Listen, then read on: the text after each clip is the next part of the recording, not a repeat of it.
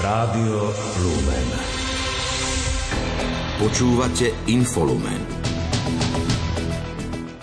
Prezidentka Zuzana Čaputová trvá na predčasných voľbách, zvažuje aj úradnícku vládu. Na Ukrajine havaroval vrtulník, zomrel minister vnútra a ďalších 17 osôb. Začína sa týždeň modlitieb za jednotu kresťanov. Na Slovensku sa koná viacero ekumenických bohoslúžieb. Sú tu hlavné správy. Pri počúvaní Infolumenu vás vítajú Peter Ondrejka a Alžbeta Paulíková. Domáce spravodajstvo. Prezidentka Zuzana Čaputová preferuje termín predčasných volieb v prvej polovici roka. Akceptuje však aj ten septembrový. Zdôraznila, že aktuálna vláda je len dočasne poverená výkonom funkcie. V prípade jej zásadného zlyhania v termíne do volieb je hlava štátu pripravená odňať jej poverenie a na potrebný čas vymenovať úradnícku vládu. Ako uviedla, jej preferenciou sú predčasné voľby do leta.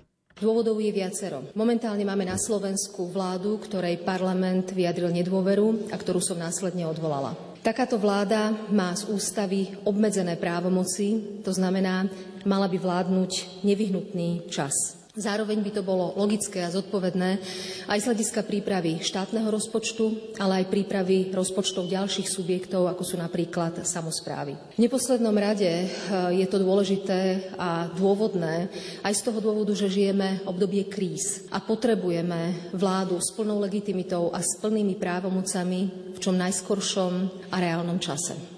Prezidentka pripomenula, že dohoda medzi politickými subjektami sa nehľadá ľahko. Ak by však trvali na septembrovom termíne, bol by to pre Zuzanu Čaputovú stále akceptovateľná možnosť.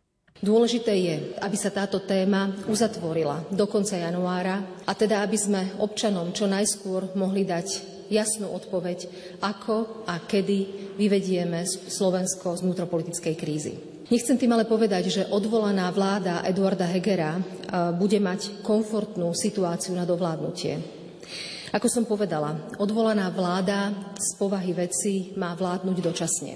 Ak má vládnuť až do termínu predčasných volieb, bude prirodzene pod veľkým drobnohľadom verejnosti aj mňa osobne.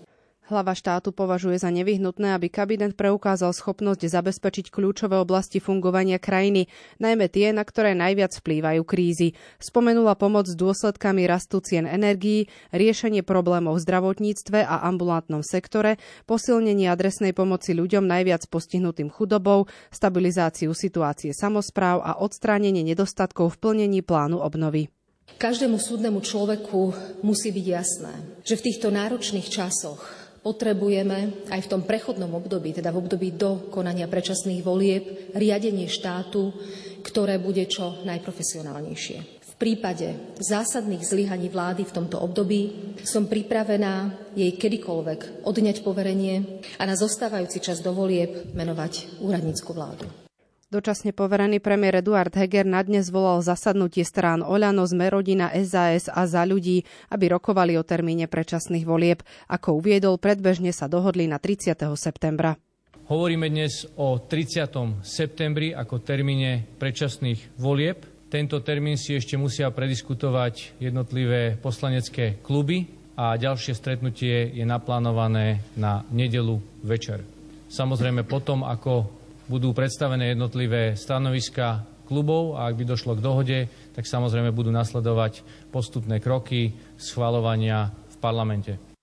Sme rodina podporí predčasné voľby aj v septembrovom termíne. Skonštatoval to predseda hnutia Boris Kolár s tým, že na tomto vyzerá byť najväčšia zhoda. Čo sa týka zmeny ústavy, hnutie podľa neho nemá problém so žiadnym riešením a formou jej úpravy. Na tento účel deklaroval 18 hlasov poslancov parlamentu za Sme rodina. Opozičná SAS je rovnako pripravená podporiť septembrový termín. Za priateľné riešenie považuje aj úradnícku vládu. Povedal to šéf liberálov Richard Sulík. Septembri preto, lebo máme na to viacero dôvodov. Upokojí sa politická situácia na Slovensku. Nebude to tak rýchlo, ako to bolo v 2012 roku. Nebudem teraz hovoriť za iné strany. Každopádne to dnešné stretnutie slúžilo tomu, že každá strana prezentovala svoj názor alebo nejaké informácie. Napríklad, keď názor neprezentovali, tak preto, lebo ešte nemali klub a tak ďalej. My sme klub mali v pondelok, sme si to veľmi dôkladne všetko vydiskutovali. Mimo parlamentný hlas SD zastvrdí, že júnový termín predčasných volieb by bol lepší, aj preto, aby mala nová vláda čas na prípravu štátneho rozpočtu. Termín by sa podľa Petra Pellegriniho nemal stanovovať na základe toho, ako to vyhovuje jednotlivým politickým stranám. Ale voľby sú dôležité v júni možno vtedy preto, pretože nová vláda, nech už bude akákoľvek, bude musieť v tomto zložitom období pripraviť rozpočet. A to bude nesmierne ťažké pripraviť rozpočet na rok 2024 po tom všetkom, čo tu nastvárala táto vláda.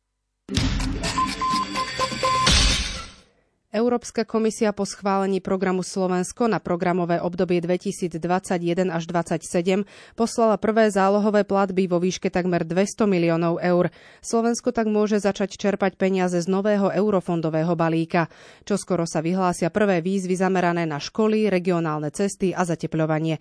Informovala o tom dočasne poverená ministerka investícií Veronika Remišová. Prvé výzvy takmer z 13 miliardového balíka z programu Slovensko vypíše ministerstvo v prvom štvrť roku.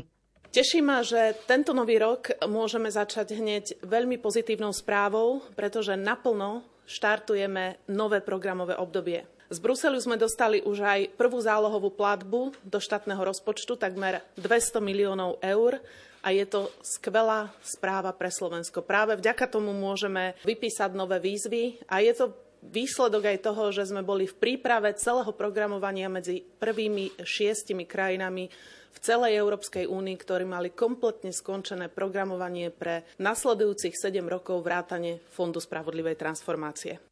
Najskoršie výzvy z nových eurofondov pôjdu napríklad na rozvoj odborného vzdelávania, rekonštrukcie regionálnych ciest a cesty druhej a tretej triedy ako také, modernizáciu základných škôl a ško- školské športoviská. Ministerka spresnila, že z peniazí obnovia a postavia školy pre 140 tisíc žiakov. Napríklad vlastnú telocvičňu podľa nej nemá viac ako polovica z vyše 2000 základných škôl. Prvé zálohové platby pôjdu okrem hlavného programu Slovensko a aj na dva programy cezhraničnej spolupráce spolupráce Interreg. Krátko z domova. Ministerstvo obrany rozumie potrebe podporiť Ukrajinu ťažkou technikou. O možnostiach diskutuje so spojencami zatiaľ však bez konkrétnych detajlov. Hovorkyňa rezortu Martina Kovaľ-Kakaščíková to uviedla v súvislosti s medializovanými informáciami o tom, že nemecký zbrojársky priemysel by mohol ešte tento rok pripraviť pre Ukrajinu o 30 tankov Leopard 2 viac, ak by Slovensko a Česko súhlasili s posunutím dodávok pre svoje ozbrojené sily. Slovenská lekárska komora žiada okamžité dofinancovanie zdravotníctva, jasné určenie nároku pacienta aj diskusiu o viaczdrojovom financovaní. Prezident komory Pavol Oravec upozornil, že situáciu zhoršuje energetická kríza a nárast cien, pre ktoré ambulancie nemajú financie na pokrytie prevádzkových nákladov. Pracovníkom spoločnosti Stredoslovenská distribučná sa od rána podarilo obnoviť dodávku elektriny už približne pre 7 tisíc odberných miest. Bez prúdu zostalo ešte zhruba 3 tisíc domácností, prevažne v okresoch Brezno a Detva. Informoval o tom hovorca Miroslav Gejdoš. Spresnil, že celkovo riešia 13 porúh na vysokom napätí a 50 porúh na nízkom napätí. Mimo prevádzky je stále 90 trafostaníc. Všeobecne záväzné nariadenie mesta Sliač, na základe ktorého sa minulý rok konalo miestne referendum o americkej základni, je vo viacerých bodoch v rozpore so zákonom. Prokurátorka okresnej prokuratúry vo zvolenie preto podala protest. Zaoberať sa ním bude musieť mestské zastupiteľstvo. V obci Gemerská Ves v okrese Revúca vyhlásili pre vzostup hladiny rieky Turiec tretí stupeň povodňovej aktivity. Uviedla to starostka obce Monika Levajová. Ako priblížila, hladina rieky stúpla asi na 180 cm. Voda sa z korita doposiaľ nevyliala, dobrovoľní hasiči však začali približne s s umiestňovaním protipovodňových záchranných vakov. Pre okres Revúca vydal Slovenský hydrometeorologický ústav výstrahu druhého stupňa pred povodňami z trvalého dažďa. V lekárniach aktuálne chýbajú najmä antibiotika, lieky proti bolesti či zápalu a lieky určené pre najmenšie deti, uviedla to viceprezidentka Slovenskej lekárenskej komory Miroslava Snobková. V posledných rokoch evidujeme enormný náraz nedostatkovosti. A teraz hovorím prierezovo o všetkých druhoch alebo o všetkých skupinách liekov, či už sú to lieky na traviaci systém, na nervový systém, na hormonálny systém a tak ďalej. Ale to, čo možno v súčasnosti najviac rezonuje, to je nedostatkovosť liekov, ktoré obsahujú antibiotika a ktoré obsahujú lieky proti bolesti a proti zápalu. A najmä, ktoré sú určené pre tie najmenšie deti, to znamená liekové formy, ako sú sirupy, suspenzie alebo čapiky. Príčinou nedostatku liekov je podľa Miroslavy Snobkovej zhoda viacerých okolností. Na jednej strane je obdobie v roku, keď je najvyššia chorobnosť a prúdko stúpajú respiračné ochorenia. Tieto respiračné ochorenia sa práve týkajú najčastejšie tej zraniteľnej populácie, čiže aj malých detí. A zároveň je tu tá situácia, že chýbajú niektoré liečivá, ktoré sa používajú na výrobu týchto liekov. A tento problém s nedostatkovosťou nemáme len my na Slovensku, ale evidujú ho aj okolité krajiny, aj iné krajiny vlastne Európskej únie, čo sa týka týchto detských liekových foriem. Do istej miery by sa podľa Snobkovej situácia mohla stabilizovať s príchodom lepšieho počasia, čo by mohlo pomôcť zabraňovať šíreniu respiračných ochorení. Samotnú situáciu na trhu je podľa viceprezidentky Slovenskej lekárskej komory ťažko predpovedať.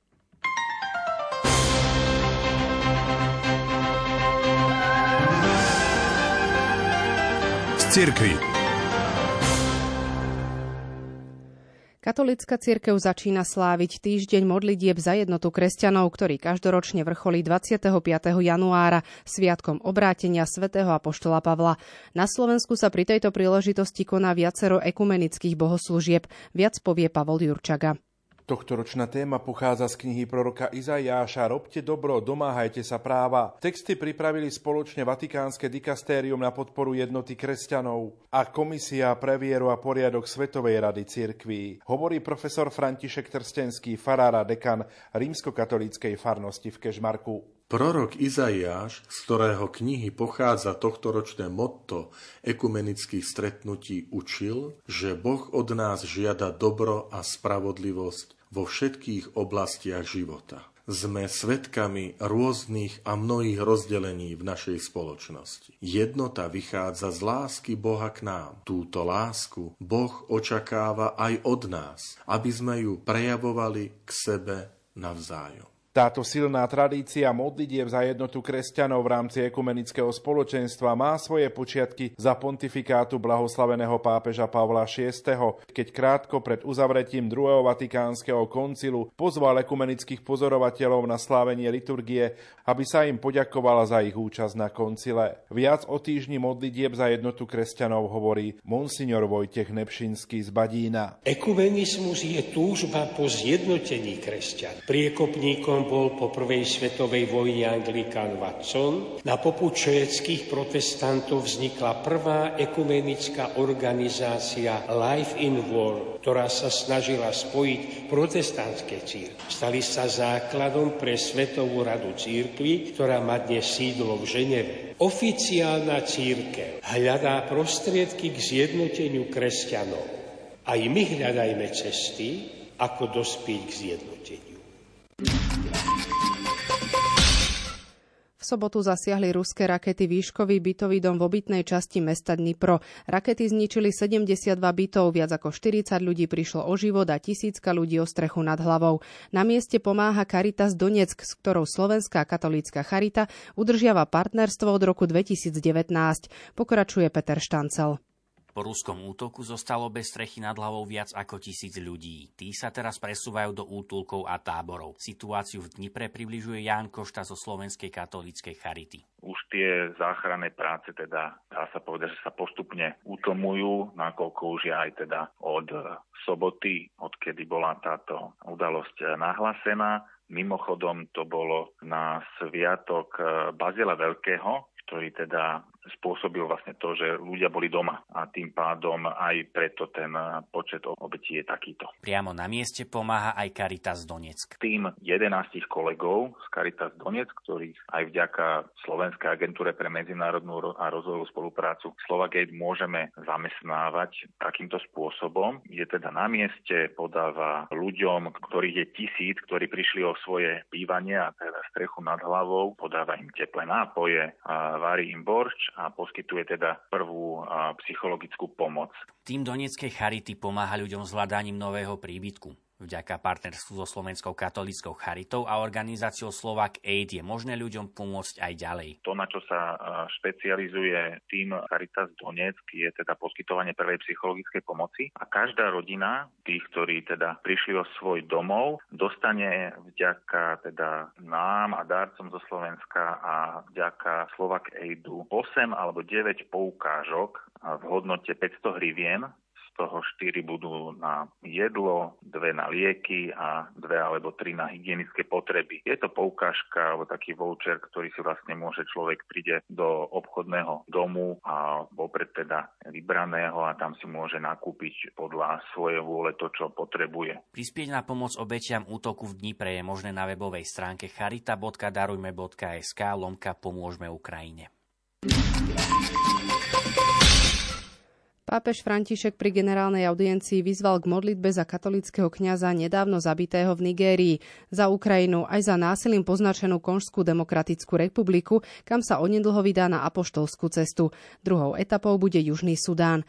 Vyzval, aby sme prosili Boha, aby nám dal pastoračné srdce, ktoré trpí a riskuje, aby vydávalo svedectvo. Je nielen cťou, ale aj povinnosťou prinášať Božie slovo tým, ktorí sú nám zverení a tým, ktorých stretávame v každodennom živote. Svetý otec pripomenul prenasledovaných kresťanov vo svete. Osobitne vyzval k modlitbe za nedávno zavraždeného nigerijského kňaza Izaka Arčiho. Spoločenstvo fotografov Človek a viera službou fotografie sa snažia evangelizovať prostredníctvom obrazu a zároveň posvecovať samých seba. Viac povie Peter Štancel.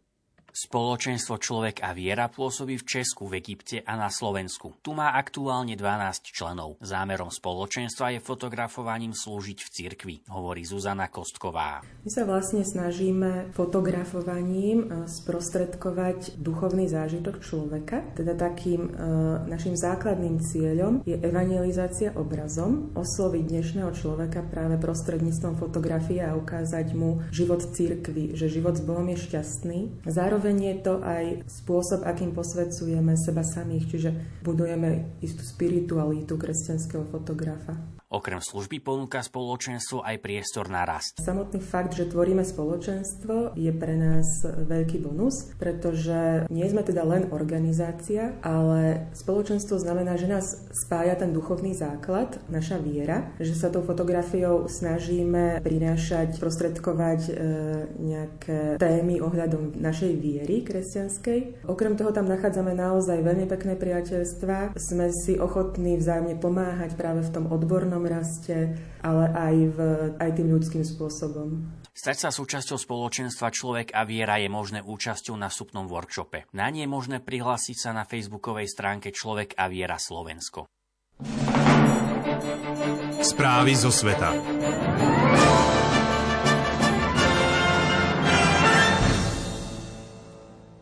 Ukrajinskom meste Brovary dnes spadol vrtulník. Pri havárii prišiel o život aj ukrajinský minister vnútra Denis Monastyrsky. Jeho prvý námestník je Vhenin Jenin a štátny tajomník Juri Lubkovič. Na palube vrtulníka sa nachádzal, nachádzalo 9 ľudí a stroj v čase nešťastia smeroval na frontovú líniu do východných oblastí Ukrajiny. Najmenej 9 z 18 obetí tragického pádu boli škôlkari a miestni obyvatelia, ktorí viedli deti do škôlky. Uviedol to zástupca šéfa kancelárie ukrajinského prezidenta Kirilo Timošenko. Ukrajinské ministerstvo vnútra dočasne povedie šéf ukrajinskej polície Ihor Klimenko. Prezident Volodymyr Zelenský označil haváriu za hroznú tragédiu. Ľútosť vyjadrili aj viacerí svetoví lídri a politici. Bližšie informácie má Lucia Pálešová. Príčina pádu vrtulníka v ukrajinskom meste Brovary, pri ktorom zahynulo najmenej 18 ľudí vrátane troch detí a ukrajinského ministra vnútra Denisa Monastyrského, nebola bezprostredne známa. Doposiaľ nie je jasné, či išlo o nehodu alebo o výsledok 11 mesiacov trvajúcej vojny s Ruskom. V poslednom období v Kievskej oblasti neprebiehali žiadne boje. Havária si vyžiadala najmenej 29 zranených vrátane 15 detí. Stanica BBC informovala, že stroj najprv narazil do budovy materskej školy a následne sa zrútil v blízkosti bytovky v Brovaroch. Generálny prokurátor uviedol, že zvažujú všetky možné verzie havárie, ktorú vyšetruje bezpečnostná služba Ukrajiny. Nemecká ministerka vnútra Nancy Fezerová ponúkla Kievu pomoc pri vyšetrovaní pádu vrtulníka. 42-ročný Denis Monastýrsky bol vo funkcii ministra vnútra od júla 2021 a je doposiaľ najvyššie postaveným ukrajinským predstaviteľom, ktorý prišiel o život od začiatku ruskej vojenskej invázie. Ukrajinský premiér Denis Šmihaľ označil jeho úmrtie za obrovskú stratu pre vládu aj celý štát. Ohlásil, že nariadil okamžité zriadenie špeciálnej vyšetrovacej skupiny, ktorá detailne prešetrí všetky okolnosti tejto tragédie. Vyjadril tiež úprimnú sústrasť rodinám všetkých obetí. Na tragickú nehodu reagoval na sociálnej sieti aj predseda Európskej rady Charles Michel.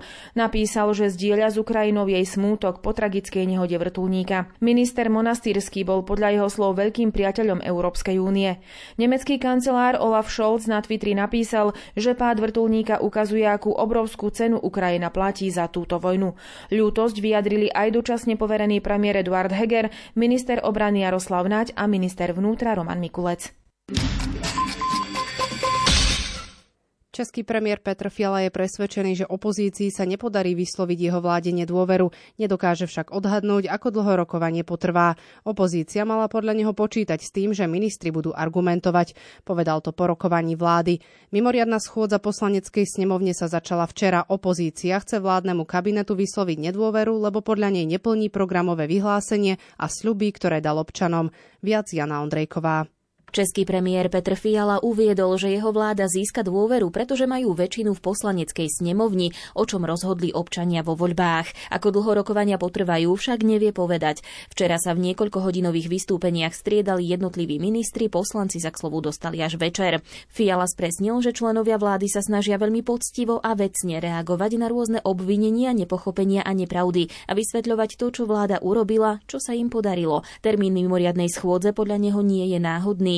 Pripomenul, že je to opäť pred voľbami, tak ako to bolo pred komunálnymi a senátnymi voľbami v septembri. Dnes pred poslancami vystúpil minister kultúry Martin Baxa. Pokus opozície zosadiť vládu označil za absurdné divadlo. Ako uviedol, nikdy nechcel byť hercom v kampani poslanca Babiša. Práve z toho vláda obvinuje hnutie Áno, ktoré schôdzu zvolalo.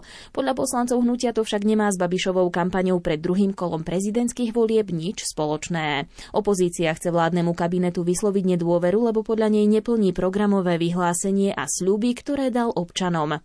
Predsedníčka poslaneckého klubu Ano Alena Šilerová predstavila 13 hriechov vlády a označila ju za ekonomický Armagedon. Podľa podpredsedu hnutia Karla Havlíčka je Fialov kabinet vrcholne nekompetentný.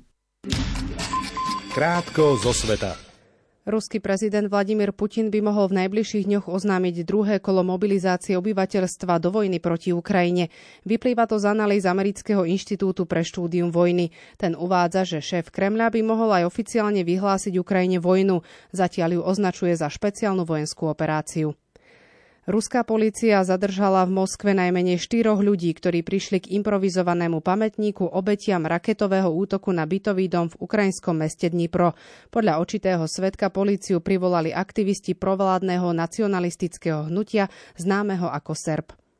Zdravotníci v Anglicku začali dvojdňový štrajk za zvýšenie svojich platov. Tento ich najnovší protest zvyšuje tlak na štátnom financovanú národnú zdravotnú službu v čase najväčšieho dopytu a dlhých čakacích lehôd na vyšetrenie či operácie. Minister zdravotníctva Steve Barkley uviedol, že protestné akcie budú mať vplyv na pacientov. V minulom roku bol každý štvrtý deň zabitý jeden novinár, pričom až polovica z nich prišla o život mimo svojho pracovného času. Uviedla to Organizácia spojených národov pre vzdelávanie, vedu a kultúru.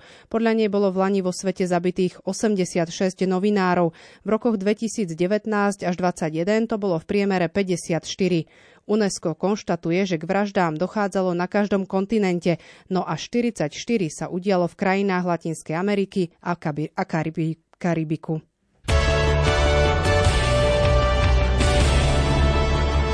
Šport Rádia Lumen.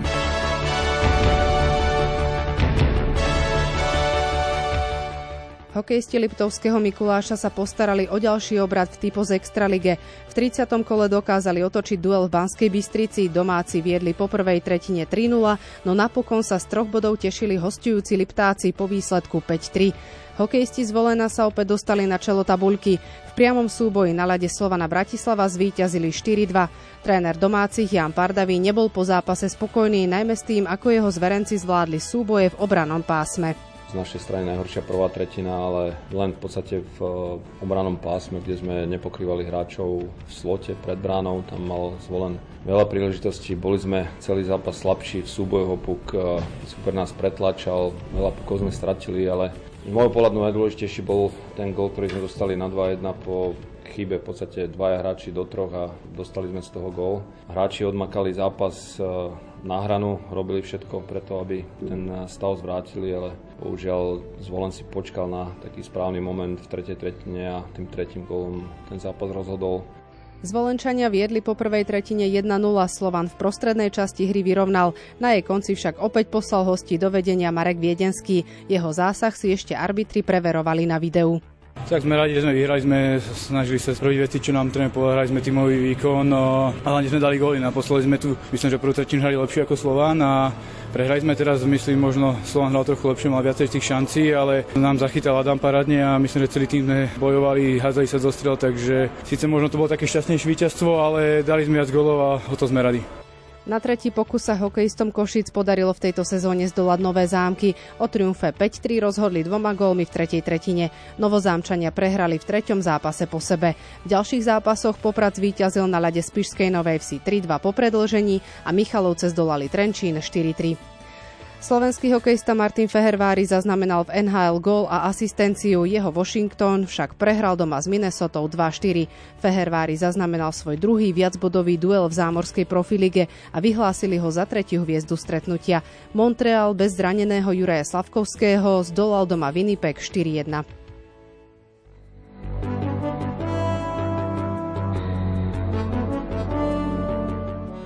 Slovenský tenista Alex Molčan neúspel v druhom kole dvojhry na Australian Open. Šiestemu nasadenému Kanadianovi Felixovi Ožerovi Aliasimovi podľahol po 5-setovom boji.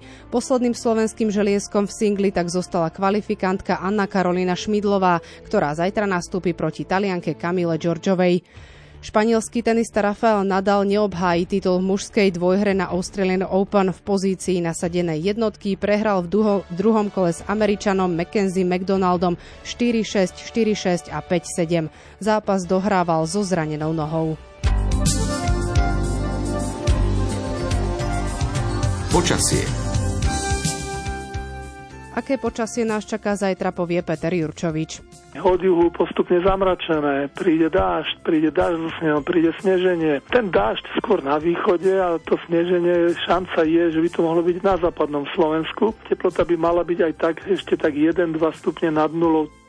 Pozývame vás aj k počúvaniu nášho večerného programu. Andrea Čelková vám dnes predstaví základnú školu svätého Domboska v Topolčanoch. Relácia Lupa sa začína o 20. hodine. Ešte pohodový zvyšok dňa vám prajú Peter Ondrejka a Alžbeta Paulíková. Do počutia.